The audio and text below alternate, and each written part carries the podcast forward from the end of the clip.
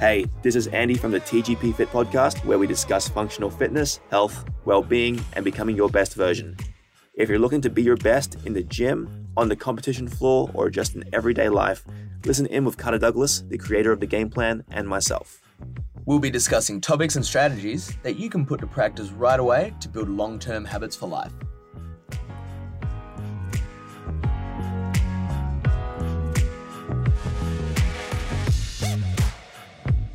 All right, welcome to this episode. This is the TGP podcast. I'm Andy, and I'm here with Carter. G'day, guys. And we also have a very special guest today. This is Khan Porter. And um, just for everyone who somehow does not know who you are, could you just give us a bit of a background of uh, who you are and what you've done in the past? Um, yeah, I guess uh, so. I've been competing uh, in CrossFit now, geez, for seven years. Maybe might be my eighth year, I think. 13, 14, 15, 16, 17. Yeah, it's my eighth year competing. Um, sixth year qualifying for the games. Uh, I have, over the course of that time, uh, opened my own gym, which I still have a small role uh, that I play in. Um, coached, you know, all sorts of stuff, done a bunch of sort of seminars, training, all that sort of thing as well. Um, have an online program, and then am currently studying a Bachelor of Psychology and Diploma in Counselling. And I like craft beer. I thought you'd been doing it for much longer. Uh, you and I literally, well, I started pretty much when you did. So, and you were far more successful than I am as an athlete. it depends how you measure success, mate. Yeah, but uh, um, yeah, about eight years now. Yeah, yeah, awesome, awesome.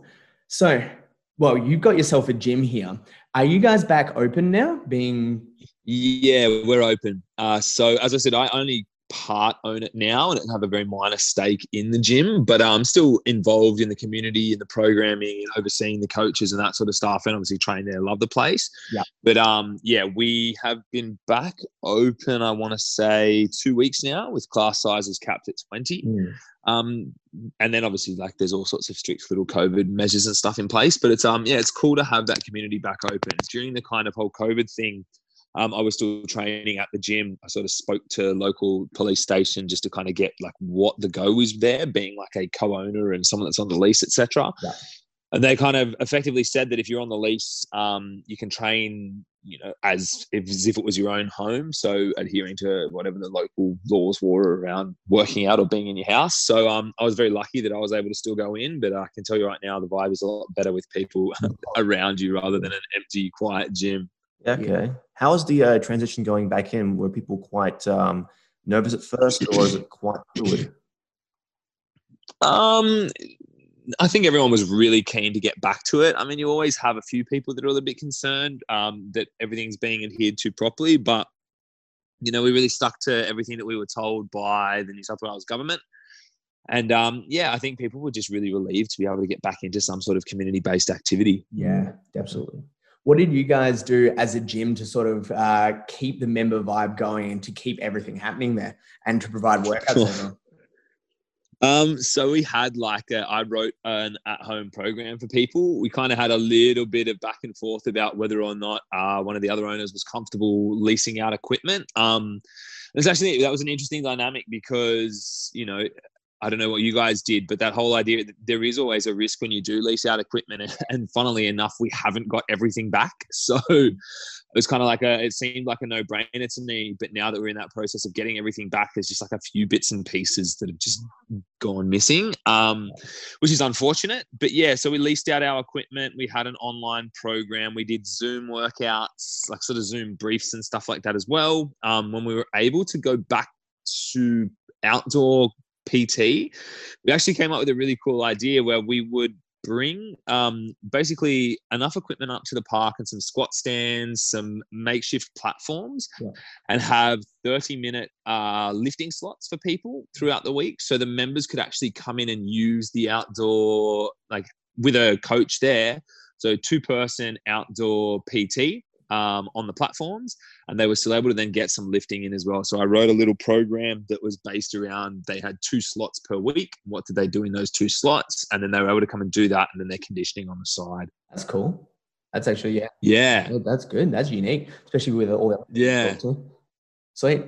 Yeah, it was good. I mean, we got like uh, there was like a lot of PTs and stuff at the park, and I think they got the shits because we were setting up some pretty fancy. Like we had a pretty fancy setup there, but um, Yeah. I mean, we were lucky. The gym is super close to a park, and we were able to use a bigger vehicle to take it up there. So it was actually worked out really well. Yeah. Mm, cool. And your uh, online program was, uh, sorry, the online program for that was called Play With Yourself at Home, wasn't it?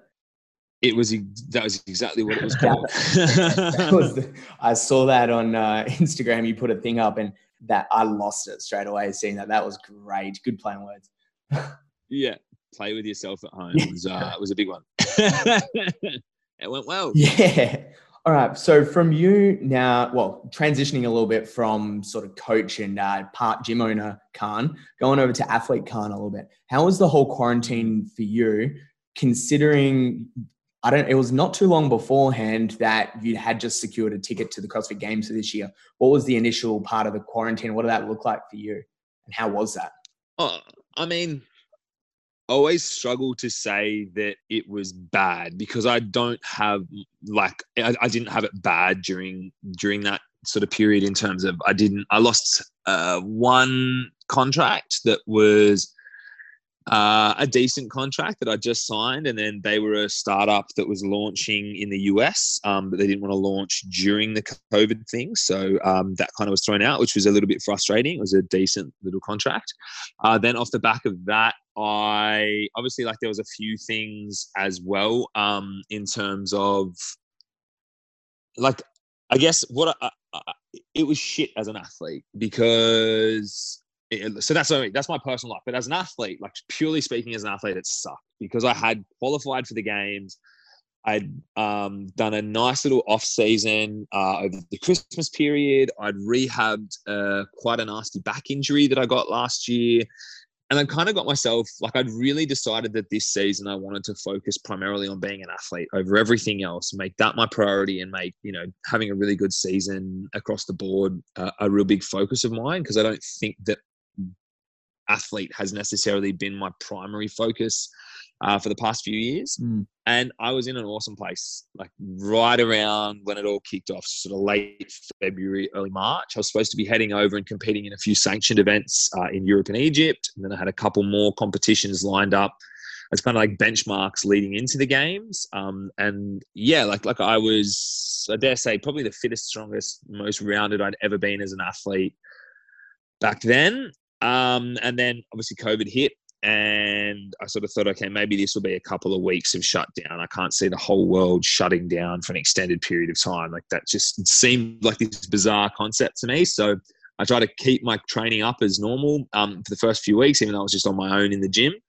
But then when it sort of became apparent that this was going to be a long term thing and all the competitions started not just postponing but cancelling, uh, then it became really hard to stay invested in I guess training as hard as I was with no kind of end goal in sight.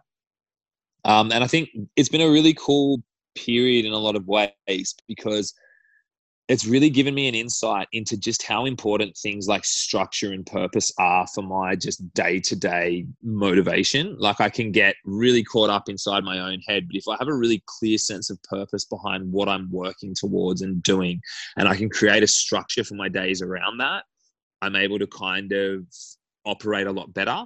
And that was the one thing that was lacking. Like it was always kind of like, well, I could get up now and go to the gym, but do I really need to? Like what like what am I training towards? If I'm not going to compete for another four, five, six months, maybe plus, there's no point in trying to train ridiculously long hours and ridiculously hard at this point because I'm just going to hurt myself or burn out and I'm going to have to take some time off.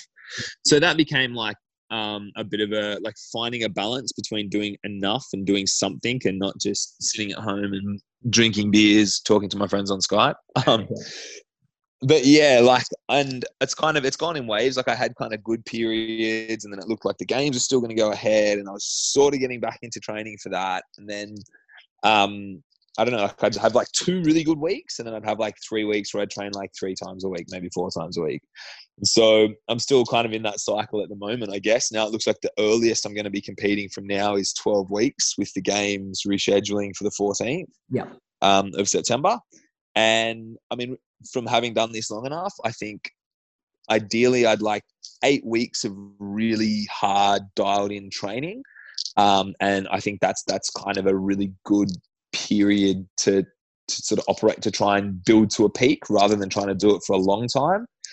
Um, so yeah, like I mean, I trained three days last week. I didn't train today. I'll probably train tomorrow. But um, yeah, it's been a journey. But like I said, I don't consider it to have been like difficult or hard for me. It's just been weird as an athlete. Hmm. Yeah. Okay. Have you started planning how you're going to get over to the states? Because I personally haven't actually looked into that whole process currently. Oh, it's a fuck around, man. yeah, I have looked into it. So we have to we have to apply um, online. So we have to apply to leave the country through our through the government, and then I think they can kind of pass that. There are flights and everything that go over there. You've um, there's like one flight a day that leaves from Sydney to San Francisco directly. Yeah, okay. But yeah, if you apply, you apply to the government. I don't believe there's any kind of quarantine or laws around getting into the states. However, CrossFit HQ has said they will work on their end for us. Yeah. But yeah, um, I yeah, I guess we're just kind of up in the air about all that kind of stuff. We need definite dates because we have to apply with the dates we're going to be away, when we're going to be coming back, etc. And we need to know what's happening over there. So I mean, like, I don't know, fuck. Again, this is the thing. Like, it's in twelve. It's we're supposed to be competing in twelve weeks, but are we going to compete in twelve weeks? Like, is it really likely this is going to happen? America's America's gone full America, and things have kicked off again over there. Yeah. So, um, like. Uh, as much as I'd like to be optimistic that I will be competing at some point in time this year, uh, who knows at this point? Like, who knows? Yeah, fair enough. Um, have you thought if, let's say, this year ends up being cancelled, have you thought about doing the same, putting the same level of effort into next year and going for the exact same thing? Um, actually, do you know what? This has been something that's it's been a massive thought for me because I kind of thought I was going to have a really big year this year, see how I went, see what see what the outcome was for me really making this my priority and putting all my eggs into this basket and then if I had really good if I was really successful, awesome, try and ride that wave and keep pushing with that same intensity basically until I can't anymore. I mean, I'm 30 now. Uh, this came from a conversation, actually, a really great conversation with my psychologist last year. And I was sort of talking to him about uh, being an athlete, but then I started talking to him about like all the other things that I had on my plate and that I was working towards. And uh, he said something. It was like I think this was like the first session that I started working with the guy, and um, he actually said something really really cool. And he said basically everything else that I was doing, I could do at any point in my life. There was no timestamp on it. The only thing that I was doing that had a timestamp on it was being an athlete, because obviously as you get older, that just becomes harder to do. And I never looked at it like that. And that was kind of the defining moment where I decided this was what I was going to put all my eggs into for as long as possible. Mm. Um, but then, yeah, like this has been so disruptive to that for me anyway. And I've really been through a journey of reevaluating what's important to me. Um, the, the other thing is, I mean, spending a lot of time at home with not being as productive as I probably could have spent a lot of time on social media and it's gone to the point where I just loathe the space so much. And obviously being an athlete doesn't actually make you the money. It's it's basically engaging with social media that makes you the money within CrossFit as a sport. Yeah. Um and I, I like I just I don't know, like I don't like it. I try my best to see the positives in it and to have like a positive voice in that space but i find it really draining engaging with it and that's not to say that it's hard and difficult to come up with content I just find I really take on board the negativity and the anger and the, the, the way that people engage with each other. It's not even the way that they engage with me necessarily, but I just see the way people speak to each other and see the way people just miscontextualize anything and everything to skew stuff negatively. And I just am finding it at the moment a really draining space to exist in. And I've actually been looking at just getting out of that just going back to I don't know, getting a job somewhere. Um, like I'm about to finish my diploma in counselling, so I'd really start love to start working in that space, in the mental health space. Um, and then if that kind of happens and that starts to take more time and it doesn't allow me to dedicate the time needed to be a professional athlete, well, it is what it is. But it's going to kind of be an ongoing journey, I think, for me, and an ongoing kind of assessment of what my priorities are and what is the most beneficial to me, uh, you know, health wise, mental health wise, and what's giving me the greatest value and satisfaction. Mm, mm, absolutely. I totally agree with you as well on the fact that, you know, right now the general vibe online has been super negative and it's just like it's not a nice place mm. like kind of even check out or even check the news because the news is always going to be negative now so yeah yeah it just exacerbates it even further but uh, yeah tell, uh, let's talk a little bit more about um, the ventures you have outside of crossfit. You mentioned that uh, you're getting your um, your counseling um, certificate or degree yeah, so I'm studying, or I was studying. I took this semester off, uh, or last semester off, obviously, to, to focus on being an athlete. Yeah. so um, I'm doing a bachelor of psychology with honors, uh, which I've been studying part time since 2017. Oh, I did the first year full time, and then sort of part time uh, with a couple of semesters off here and there since 2017. Um, and then I found out last year that you could do as part of that degree, so counts towards your subjects, a diploma in counselling. Um, and then that would actually allow you professional registration with the ACA's Australian Counselling Association that allows you to practice clinically as a counsellor. And I thought it would be cool to do that, um, focus on that, and then be able to work within the industry as I can, or within the industry that I wanted to work in as I continued to finish my degree. Mm. So that's kind of been my priority for the last about seven months now, and it's cool. Like it's it's great um, that that is an avenue into the industry that I want to work in long term.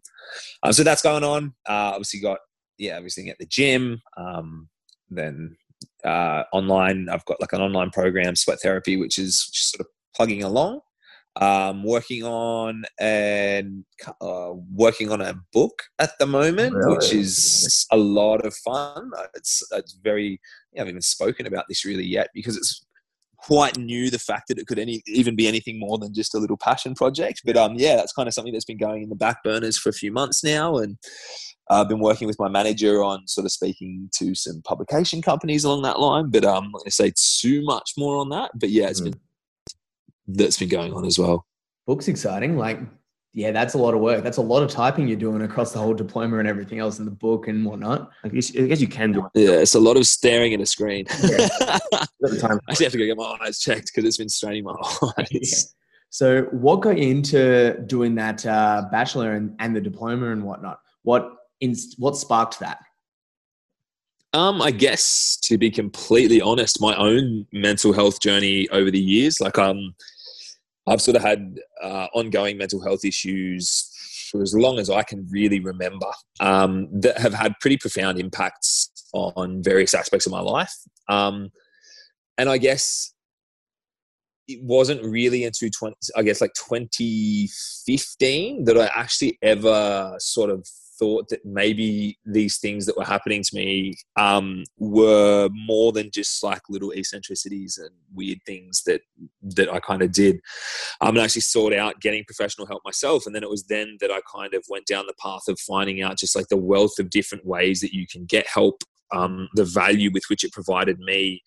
And then when I started to speak candidly about my own experiences with mental health, seeing the amount of value that that provided to other people and the, the amount of people that sort of reached out and said that they got something from that um, really inspired me in that respect to, I guess, look into pursuing some sort of career where I could use that. I mean, I like I love competing and I love the rush that competing compete gives me. Like not just uh, in terms of like the, wanting to win and do well, but like there's a lot that goes into me competing behind closed doors, behind the scenes, inside my own head. That every time I'm able to do it, and uh, you know, even just taking the competition floor in some respects is a big thing for me. But then being able to take the competition floor and perform well, obviously, is, is quite incredible. And you can see some pretty emotional interviews I've given after competitions, which is a testimony to that. But um, that's one that's one thing that gives me some value. But like, there's nothing that I enjoy more than sort of connecting with people through vulnerability around mental health, particularly young men. Um, and so that's kind of yeah what I wanted to do. And so obviously thought the best steps towards that would be to go back to uni and um, get my studying happening. Along the way, there's been a lot of kind of I've been able to work connect with some mental health charities and work with them, which has been really really cool. Um, across a variety of different things. And then, yeah, kind of been able to just keep diving into my own sort of learning and development to, I guess, hopefully move towards finding an avenue to practice in that space. That's cool. Would that avenue uh, be? Uh, have you thought about where that would basically niche in? Maybe like you know, perhaps and even in the uh, the fitness industry or the CrossFit realm, or would this be mm. yeah, mental health for just every everyone really? Health or... yeah. Mate, I think yeah, absolutely. Like I've thought about a variety of things. Like uh, obviously, you know, I have, have a unique uh, background in that I've had a professional sporting career as well as a personal experience with mental health. Um, I think my passion is like men's mental health. And I think because it is such a tricky topic to talk about, it's such a topic uh, that's kind of very surface level in how people are engaging with it, particularly when people talk about their own experiences with mental health. Yeah. And um, yeah, like I, I feel like that is a space that I really do want to work uh, around. But then I also love like performance. So maybe not just mental health, but tying into like how can you help someone with their performance mentally? So like the mindset type thing or like mindset coaching, which is really interesting for me too. But yeah, I don't know. Like, I think definitely men's mental health, and particularly around things like anxiety, um, which is what I have like the most experience in with myself. Um, that's not just general anxiety; that's anxiety disorders. And then, yeah, sports performance and just general mental health and well-being for people. The thing that I love about mental health, and I think is a bit of a misconception, is that I see mental health as just people's general mental well-being. So, like, how do you deal with stress? How do you deal with feeling upset, extreme emotions, emotional regulation, communication, uh, interaction with various different people's people about various different things?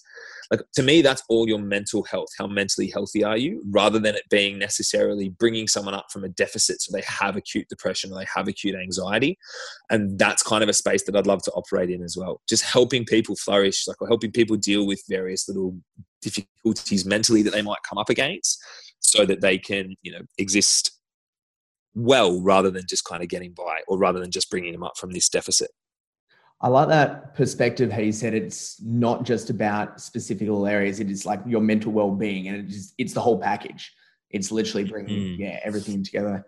Um, with your own personal experiences here, has this been something that you've been experiencing virtually your whole life, or has it been you know was there a certain point, or you know was it yeah was it your whole life or was it just since competing and whatnot yeah no I, I think it's certainly gotten worse at certain points in my life um, because of various things like so before i started competing uh, even when i did start competing uh, I had no money and I was basically barely surviving paycheck to paycheck whilst trying to kind of figure out what the fuck I was going to do with my life and where I was going to try and like like what I wanted to do, um, how was I going to be able to do it, etc. Mm. And you know, like things like that had a tremendous impact on it. Uh, like breakdowns of relationships, toxic relationships, all that sort of stuff. And then when it came to competing, yeah, in in its own way, that was a huge triggering thing for me because in some ways.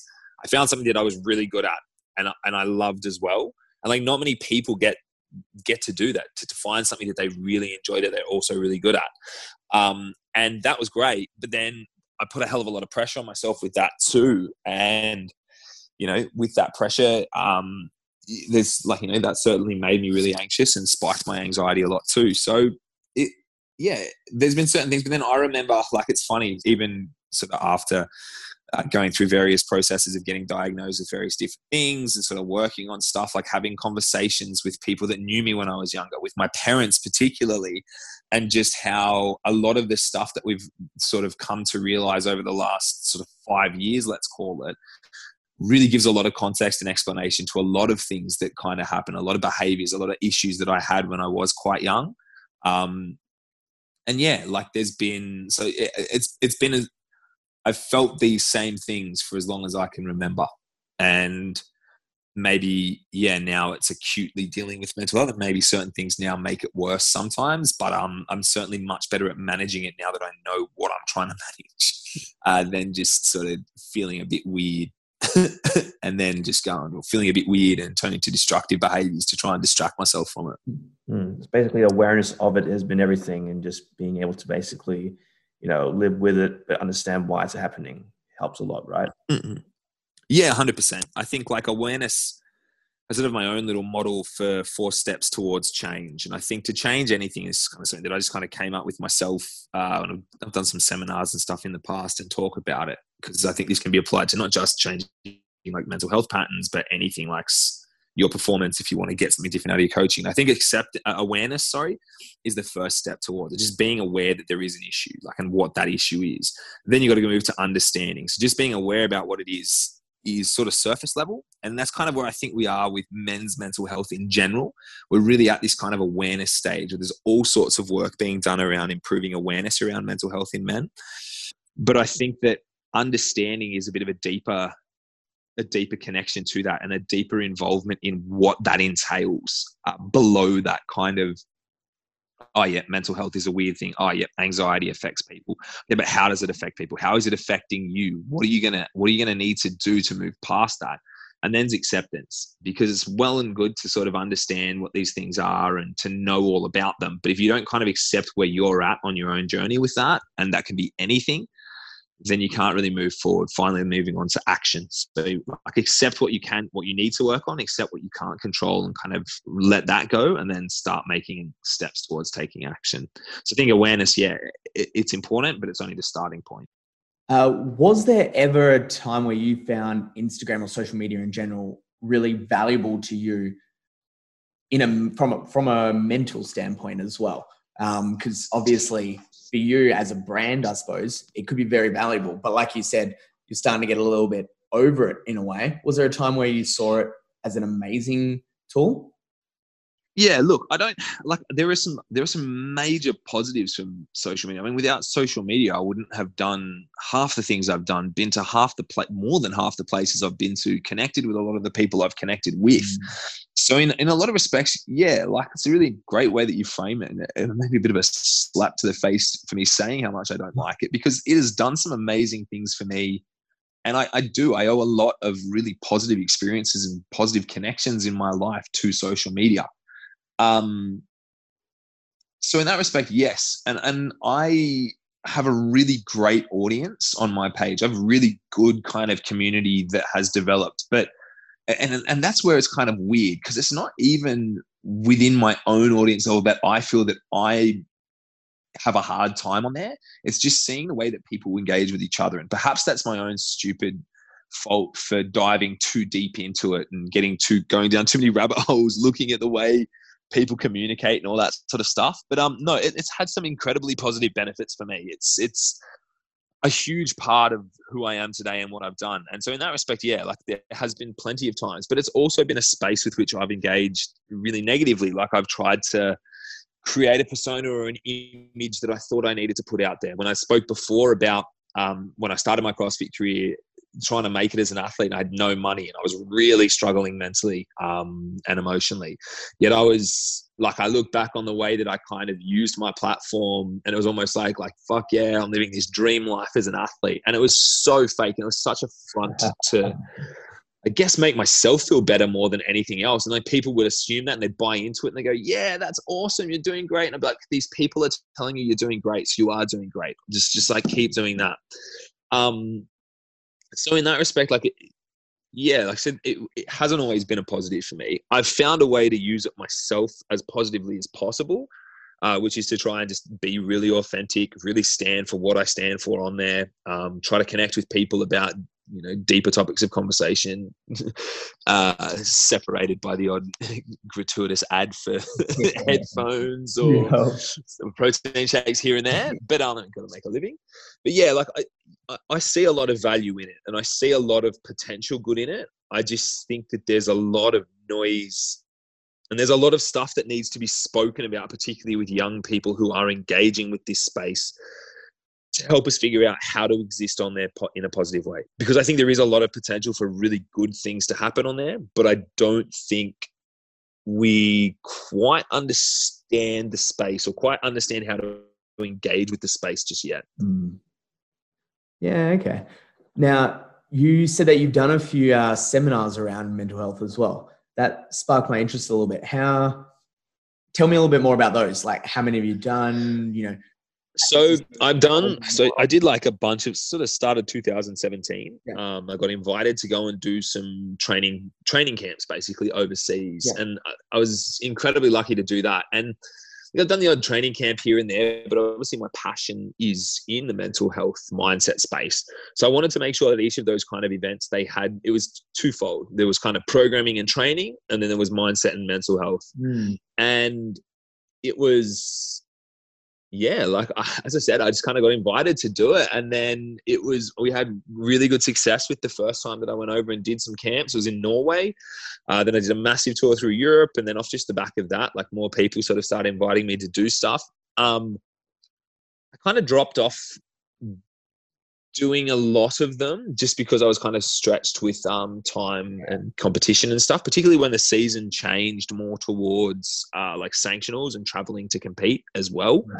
Um, yeah, that kind of changed. Um, but it's something that I really love. It's something I'd love to do more of. And again, maybe if I gravitate away from the competing as my priority, that will be something that I invest more time and energy into. But yeah, oh, it's awesome. Like I love that. And I like there's it's funny. You get a buzz when you go and you compete in front of a crowd of people. Yeah. But you get I get such a buzz out of sitting in a circle of like 30 people being really vulnerable about my own experiences and then listening to other people's experiences that they've had, uh, you know, overcoming adversity, dealing with mental blocks and stuff like that. Like I walk out of those way more energized than I walk off a competition floor necessarily. And and it's like, yeah, it's pretty special. Well, one sport is a lift and everything like that. And if you do get to that point where you want to do more of those, we would love to have you over here in uh, WA for one of those because that sounds awesome. Mate, let's make it happen. Absolutely. Uh, one more question around this. So you said that you currently do see a psychologist. Is this? Do you see that as a you know you see a psychologist for your own benefit and also you want to become a psychologist? Is this like a coaches need coaches sort of thing as well, as well as like a you need it for your own benefit also? That's probably uh I need it, so I'm not mentally fucked. But but no, I also I also agree with that. Yeah, like it's definitely. I mean, I've seen over the course of the time since I started getting help, probably around six or seven different psychologists, counselors, psychotherapists, Mm, life coaches, and whatnot. And um, the last, so the the guy that I have been seeing really vibed with well. But where we've really worked together well is we do a little bit of kind of clinical stuff on my own mental health, but he has a background in sports performance too. So he helps me, first of all, if I want to move into the performance space myself, I'm learning from him by doing myself. So yeah, that's where the coaches need coaches thing. But um, yeah, like I, I think he's probably the first practitioner I've found that's multifaceted and he's able to work as a performance coach and then also as a like clinical psychologist. So it's been it's been really good. I see it as and how I see seeing like getting therapy or getting whether you're getting counseling, psychology, performance coaching, whatever you want to call it, I see that as no different to getting coaching from an Olympic weightlifting coach or from a, a powerlifting coach, from an endurance coach. You know, all these athletes have all these different coaches for the physical aspects of sport. What are they doing for the mental aspect of it? Because to say that the mental aspect isn't as important, stupid. yeah. I've seen it in like working with athletes myself and speaking to athletes, particularly at these seminars. Worked with some incredibly talented and seen some incredibly talented athletes with so much potential physically that just can't bring it mentally. Something goes amiss when they're having to bring it on game day that they just can't execute. And, you know, so that you see them go through coach after coach after coach and jump from program to program and then you know a major, may, maybe they just need to invest some time in a good therapist hmm. go see a really good sports psych go see a really good counselor and that could be the key to unlocking their athletic potential Has that changed for you over time? As in, do you find that in the past you're a little bit more like those other people that you see, and now you're a lot better at that? Do you find that your in mental game? in what respect? I um, that my mental game has gotten better? Absolutely. Yeah. if i had to pick a defining moment where that really took off for me. It was 2017 when i didn't make the crossfit games. So I didn't make it in 2017 and i had to look at what was going wrong. And i mean i could look at it pretty comfortably. And i just like i wasn't engaging with the sport. I wasn't training the way that i should have been training. I just like i, I didn't care. I didn't know why i didn't care. I didn't care because i cared so much almost. And then the worst possible outcome because I cared so much was not making the games. And then that came to fruition. And I was like, all right, cool, I'm done with the sport then. And then I had to go on this whole kind of journey mentally to fall back in love with the process and with non outcome based goals and all that, and diving into the sports psych side of things for myself, really, and seeing that improve like me as an athlete. That was kind of yeah, then catalyst to kind of really going, well, this is this is where this is where I can improve way more. That was pretty. I mean, I started CrossFit and I was pretty naturally good at it. Like I just, I'd never, I'd never learned how to do a butterfly pull up. Got taught how to do a butterfly pull up and did Fran in two minutes twenty. Like that kind of like you know, two weeks into the gym, I was the guy that walked into a gym said I wanted to go to the CrossFit Games, and then uh, less a bit over a year later, I was at the games, and that was. So I, I was obviously naturally good at whatever you need to be naturally good at for this sport. Um, I mean, I had a pretty good sporting background coming into it. But where I did struggle was the mental aspect of things. And what I've always been really good at mentally is hurting. I guess that's because, like, a big part of who I am and what I deal with in my own head makes me feel really uncomfortable all the time. Like, it's like I live at a base level of discomfort. Hmm. So that physical discomfort in of itself, that's always come easily to me. I can bury myself in do not care. But then it's like the fear of like poor performance, stress, and all the nerves around the performance and stuff like that. That more that's always got to me. And when it's when I found a way of reframing how I approach competition mentally, that's when my I guess I guess yeah my career's really started to take off. And I would dare say that would have been at the back end of 2017, going into 2018. Um, and that's just kind of rolled on to 2019 and again to 2020. I mean, I'm hopefully we'll get to compete at the games and see where I'm at. But I dare say my momentum has slowed down over the past few months, but we'll see what happens. Bit of a blessing in disguise that not making it to the games in 17 then. Oh, 100%. Huh. 100%. That's cool. That's cool. So you and I got to experience the IF3 Worlds in Sweden last year. Uh, you, went, you ended yes. up placing second in the individuals, and I was part of the team for that one. What were your thoughts of that competition, knowing that it's obviously a very new sport and everything like that? Meta, like I really enjoyed it. I think it has a lot of potential. Mm. I think there were a few hiccups last year, a few little pieces that could be improved upon. Mm. But the cool thing is, I've had so many great conversations with um, Mel from the Aussie Functional Fitness and even with Gretchen, the founder. And they're so open to feedback. They're so open to communication with athletes around continuing to develop and improve the sport that I've really like that to me shows that this has legs. This has got potential to be something really, really cool in the future. Even just a couple of the conversations that I've had quite recently, particularly with the landscape in like the CrossFit world, it's been really, really cool seeing how open they are to getting feedback and to developing this and to making this something that people want to be a part of, athletes want to be a part of. But yeah, I mean, I thought it was like it was really fun. It was really different. It was certainly something that I would not put as my sort of great yeah. um, skill set. Like I really like CrossFit because it's mixed, and then there were all kind of those individual tests. But I think they did it in a really cool way, and um, yeah, I think the actual flow of certain things, there's room for improvement, but the overall structure and the way that it's progressing, I really, really like, and I'm really keen to be involved in going forward. That's cool. That's cool. Interesting. If you were going to train for specifically these six tests, would you train differently to the way you're training now? Um, yes and no. I think it's interesting. There's six tests, but they're still kind of like cross crossfitty at heart. Mm. Um, oh, I don't know actually. I think no, because I kind of train like that. Like I kind of train separate domains and specialties right up until like I start to really hammer home um, training for a specific event. Mm. So what I mean by that is, so whilst I haven't necessarily been training as m- much as possible over the kind of COVID period, I've been really focused on sort of three things like developing my aerobic capacity, yeah, developing my strength, and developing my skill work. So segmenting my training into that. So like, oh, you know what? If I if at least two days a week do a strength session, do two endurance sessions a week, and that it's probably been the CrossFit and the mixed modal stuff that I, I let slip whenever my training drops down.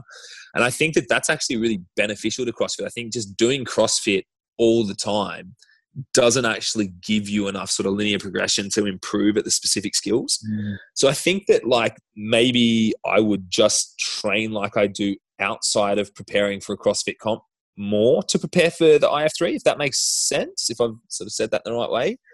Um, but otherwise, no, like my training probably wouldn't differ too much. Like building into the IF3, yeah, sure it would. I'd probably look at, I think the way that those tests line up, it it favors the stronger athletes. I think because they have a pure strength test and a power test, which both sort of tend towards um, stronger athletes.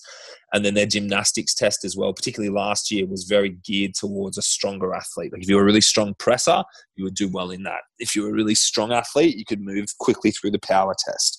Um, and even the endurance test last year, uh, it was interval based, wasn't really, wasn't very long. It was only kind of what, 15 minutes of actual work. So even that kind of a strong, powerful athlete would have excelled at. So yeah, maybe I, I, would, I would gear towards sort of like less endurance, more strength skill based stuff. But I mean, who see? We'll see what the programming throws out this year. It could have just been last year's program specifically. Yeah, we definitely could have traded places because our 5K run that we had to do with the best that was absolutely shit. So I'm much ski runner. Oh yeah, piece.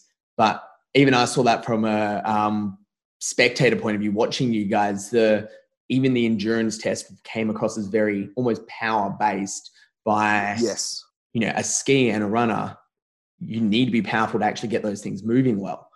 Yeah. Well, and if anything, it was a double under workout. How fast could you do the double unders if you were a shorter, fast double underer? Like it was a skill test in some respects as well. Like you tripped on the doubles, it was no good. We had to use given ropes as well. Like you weren't using your own ropes. So even that in itself was more skill based than it was necessarily capacity based. I mean, I still buried myself capacity wise on that workout, but um, but yeah, I think um, I was in my favorite test was the mixed modal test, which was the event that I won. Yeah. Uh, because it was kind of the one that I was like, oh, it's pretty rounded. Yeah. Remind me, did you win the power test at the end or? I did not. I came second in the power test. Was it Souter who won? Because he won overall. Yeah, Souter won it. So he had to basically whoever won it out of he and I won the event. Yeah, like won the whole competition. Yeah. I, but then again, that was like I mean, I think I watched the video of it. So the first thing was like 20 thrusters at 67 and a half kilos. Yeah. It's a relatively heavy thruster, yeah. and I th- he was like four reps ahead of me by the time he got off. He's, he's a strong guy and he just moved it so quick. So I was like, oh, I'm second place wrapped up here. But um, like that was again a strength test. Not to take anything, Zach's a phenomenal athlete across the board, yeah. but that was kind of. I mean, as soon as he got off the thruster that many reps ahead of me, I was like, "Fuck, I'm not going to do much damage here." yeah, yeah, yeah. That was awesome to watch that one as well. I love those little sprints. It was cool. It was really cool. Uh, what's your thoughts on the gymnastics skill portion? As in, obviously, last year there was handstand pirouettes, there was the pullover into the complex. What's your thoughts on that sort of stuff coming into a functional fitness event? I mean, I, I, I like it. Yeah. I think it's a valid test, but I think they need to be really careful not to go too far with it. Yeah. It's one of the things that, like with the with grid, because I was involved in grid back when it existed. Yeah. It really trended away from being tests of athleticism to just just bizarre. What's the weirdest things that we can come up with that potentially look cool, but people lose interest in that and people can't follow along with that because it's so obscure. Yeah. I didn't mind like that test was. I think that was a cool test. It was um, my worst test because I just hate handstand dexterity like that. And I mean, I think I would ended up being like a 1.5 meter segment. If I'd have gone 1.5 meters further on my handstand walk, I think I would have won the entire event by like a significant amount of points just because they didn't. It was by this, you made a length or you didn't make a length. And there were so many people log jammed at the end of a length that I was 1.5 meters away from that that that crushed my overhead, like my overall placing in that. But I mean, just get better on my hands, I suppose. But yeah, I don't know. Like it was, it was weird. Um, I I like that it is a there is a skill test. Did I think last year's test was amazing? Yeah. Well, no, but do, but did that could that be potentially because I was shit at it? Maybe. um, but yeah, I don't know. Like it was. I think it's a valid test, but I think they need to be careful not to get too weird for the sake of being weird. Yeah, I like that. And I do completely agree with that as well. Last year, I thought from a uh, spectator, because as a team, we didn't really get to experience the skill. I thought it was quite cool to watch, knowing what the movements were. But there's definitely you could definitely go too far one direction and end up making it a Yeah. in, you know butterfly ring muscle ups. I don't think really exactly have a place. Yeah, exactly. I mean, and that's the thing. Like CrossFit, you don't like CrossFit's really successful because it's good, like it does things well. Yeah. And I think what Grid tried too hard to do was reinvent the wheel. Mhm. I think if IF3 just kind of sticks to the parameters of like similar stuff to what's done, like obviously bring out like I thought the pirouette thing was really cool. like the pullover, that sort of stuff, and then um, Turkish get ups with a heavy kettlebell fast. I just didn't think was was great. Um, like I don't think a Turkish get up should be done, but I mean, there's movements in CrossFit that I don't necessarily think should be done for volume and speed, like GHDs and stuff. I just think that they're a great strengthening exercise. I don't particularly think they're a great exercise as a test of capacity or endurance. But anyway, I mean, that's that is what it is but yeah, I don't. Um, I think it's cool for them to bring out new movements, but just hopefully not get too tricky with it. But then that's it. I mean, look, overall, sorry, I don't know what I'm Overall, was fantastic. Like event, I really liked the six tests overall. Like I thought they were really quite well done, Yeah. and yeah, like I think last year was okay, but maybe you know, this like maybe not going too much more crazy and thinking about things like the, the, the Turkish get up, for example, like, oh man, I don't know. I didn't, I didn't necessarily think that that was a safe movement to do fast and heavy. Yeah, definitely not at 40 kilos for that one. Yeah, it was, it was wild. Yeah. Um, one more question around this one, then we'll get flick our way on to our final three questions here. But out of the IF3 tests, those six tests, which one would you say is your essence? Which one would you Uh, Mixed modal. X modal? Yeah. yes.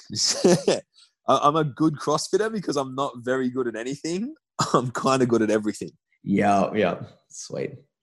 Awesome, awesome. So, um, just going into a few questions more specifically towards you, and just um, these are questions that we ask all our guests. So, the first one is if you could basically relive a moment in your life, which moment would you choose, and what would you change about it if you would change anything?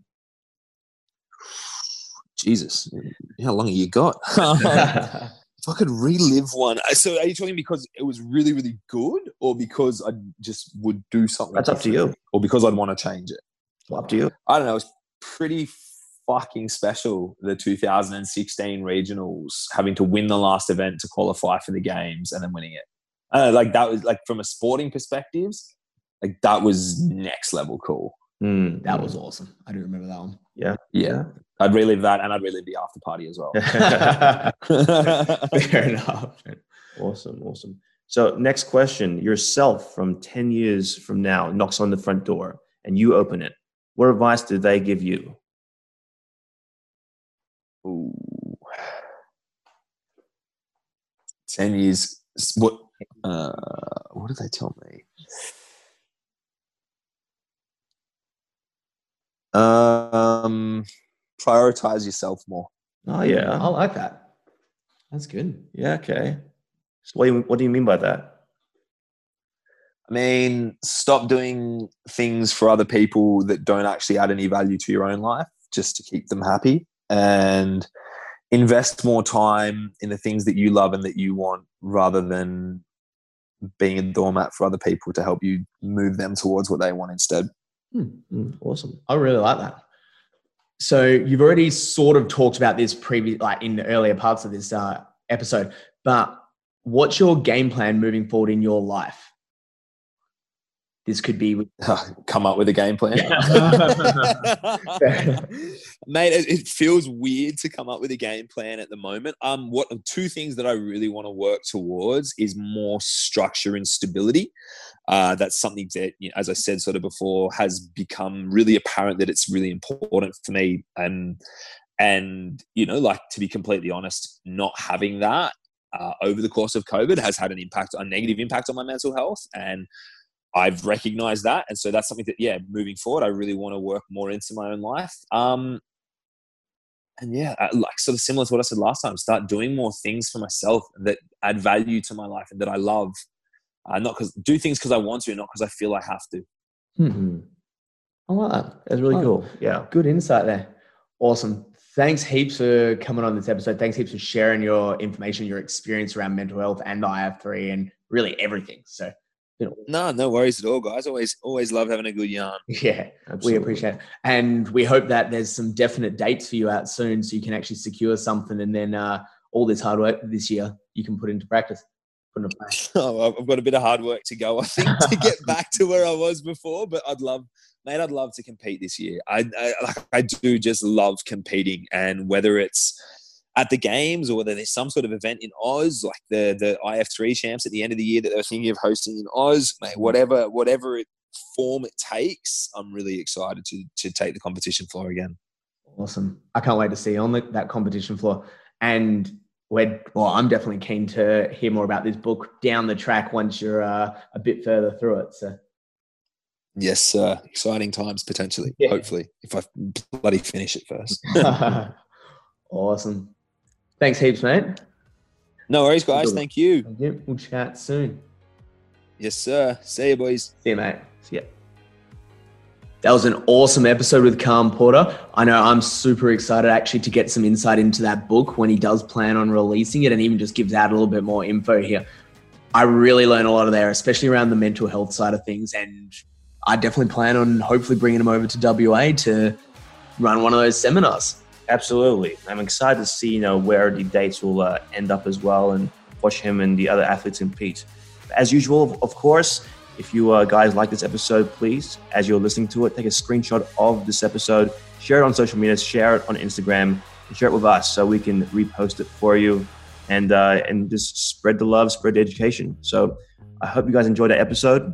As always, have an awesome week, and we'll see you in the next one. Catch ya. See you later, guys.